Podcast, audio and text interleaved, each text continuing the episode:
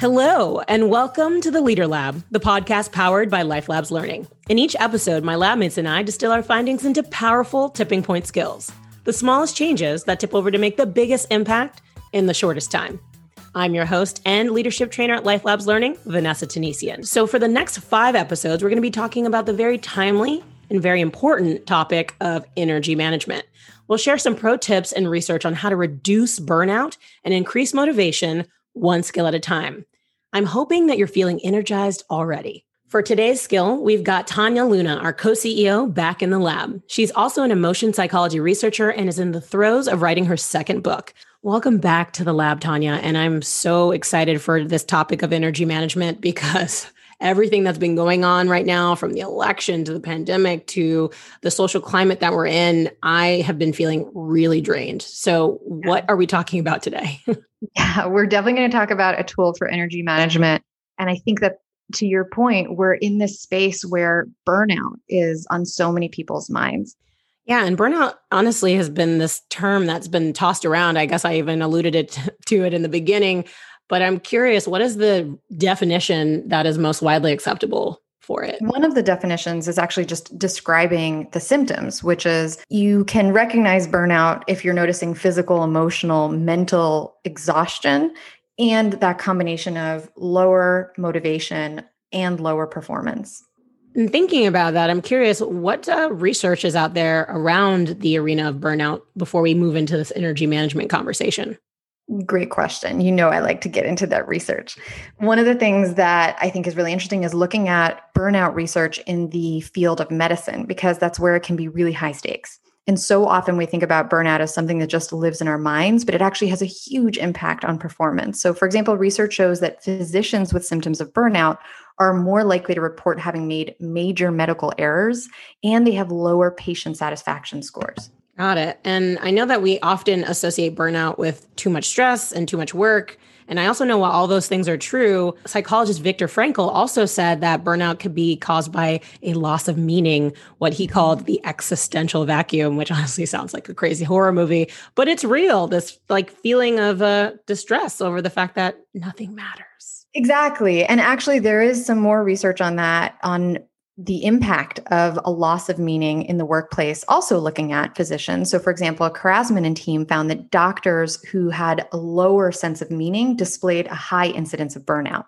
On the other hand, doctors who had a high sense of meaning, whether in their private or their professional lives, actually exhibited only minor to medium susceptibility to burnout, which I think is, again, so important for us to think about both for ourselves as leaders, because emotional contagion is so real, we have to figure out how to get our own energy up.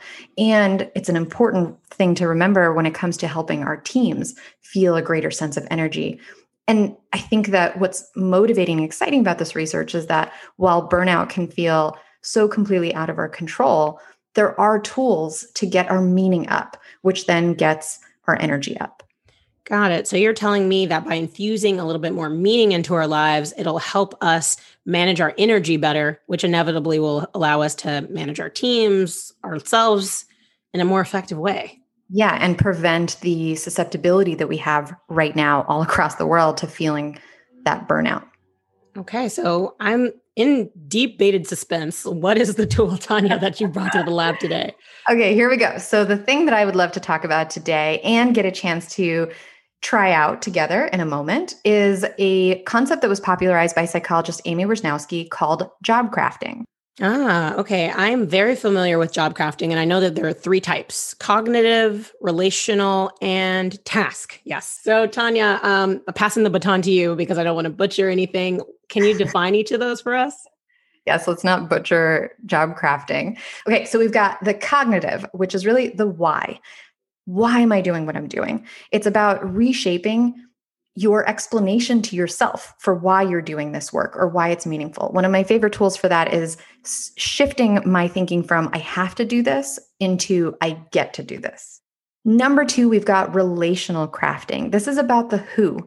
So, this is all about shifting who I'm interacting with throughout my work week or throughout my day. So, for example, if I start to feel really drained because I have so many meetings with so many people, I might want to recraft my day to have some more alone time. On the other hand, I know we have a lot of team members at Life Labs mm-hmm. who've been really deliberately creating co working opportunities and saying, Hey, I'm in the Zoom room. Who wants to pop in? So, that's a great example of relational crafting. Hmm, and there's one more that task crafting. Yes. And then task crafting is really about the what. So we've got cognitive is why, relational is who, task is just what. So this is about changing literally the tasks that I'm doing. So that could be looking at my day and saying, ah, which of these things can I delegate? Which of these things can I do differently? Or it might even be something like earlier I was sending out invoices and I was noticing my energy just going way down. And so what I started doing in terms of task crafting is saying, okay, what I can get motivated about is thinking about how to optimize our invoicing system.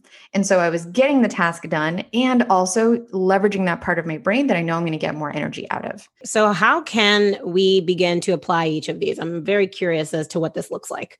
Yeah, so I think this is a really powerful tool for us as leaders because, again, emotional contagion is really impactful when we feel our own energy draining, it's really easy for that to tip over and impact our teams. So we can use job crafting for ourselves and we can use it in those coaching conversations and our one on ones with our teams to help them craft their own jobs. All right, Tania. So I think I've got it. Those three kinds of job crafting cognitive, task, relational. But I'm interested to try it on for size, as I'm sure some of our listeners are itching to as well.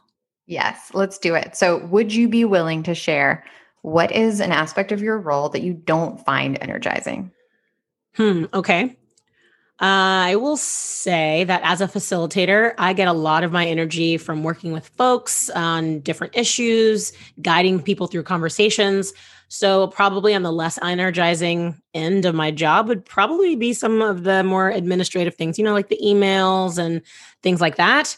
Uh, I would find a little less titillating depending titillating. That's a high bar. Okay. So let's see if through this conversation through some job crafting we could make it like 10% more titillating. So let's start with some cognitive crafting. Okay. So cognitive crafting is all about shifting how you think about let's say the administrative aspects of your work. So if you step back and think about what would happen if i didn't do this? Or why is it important to me personally that this aspect of my work actually gets done? What comes to mind for you so when I think about the types of emails that I'm sending, it's really about ensuring the health of the business, right? So making sure that our sponsors and other folks have the right information so that way we can continue booking business and be able to make more impact overall. And I guess when I put it that way, where one links up to the other, um, it makes it a little bit more motivating and thus more energizing to do. And I love what you just did there, where you didn't just say, well, it helps us grow our business, but you went one step further and you said, and it allows us to make more impact. So the more that you can connect to what what is the thing about this that personally is important to me, the more our energy tends to go up. So let's try the other one, relational, and then you can pick your favorite. So relational crafting, what tends to give you more energy? Working alone, working with, with others? Well, it definitely depends on the thing, but I would say for these uh, tasks that we're talking about, these emails and things like that. Uh, it would be cool to figure out how to do that with other people. I haven't figured that out yet, but maybe a group situation with a playlist. So, that. okay, that's great. So, one option is when you start doing that work, you link up to why does this matter to me? Option number two is get some others together, see if you can have a little bit of an admin party, get the work done together. Let's talk about task. Now, this is the what. Is there anything in your workflow or in the way that you're going about doing the admin aspects of your work that you have some control over and you can tweak? So, I am a competitive person at heart, and I like to give myself yeah. little mini goals. So, I guess figuring out could I do this faster or could I automate something, doing something that makes it a little bit uh, more fun yeah in the face of a little bit of the dullness that i can experience and what's really important about something that you pointed out is you find that aspect of your work de energizing. As leaders, we have to remember everyone on our team is going to be motivated and energized by different things. So it's important to really deliberately do this kind of crafting work for ourselves and for each individual on our team differently and not make assumptions about what is going to be that energizing factor for the people on our teams. All right. So there we have it. Three different ways to manage our energy and keep burnout at bay. And it's not about what we do, it's about how we do it. And to get more energy out of your job, focus on three types of crafting that cognitive, relational, or task. All right, that brings us to our Leader Lab listener experiment of the week. So, Tania, now that we know so much about job crafting, what are we asking our listeners to bring into their laboratory of life? As usual, I would recommend starting small. So, think about your own work that you do and decide on one type of job crafting that you're going to try out to increase your energy levels by at least 10%. And that's a wrap of another episode of the Leader Lab. Make sure to subscribe so that way you don't miss an episode. And if you want to connect with us on social, go ahead and head over to LinkedIn or on Twitter at LifeLabsLearn. And make sure you share this episode with at least one other person so we can all benefit from better energy management. And if you need training for your team, head on over to lifelabslearning.com.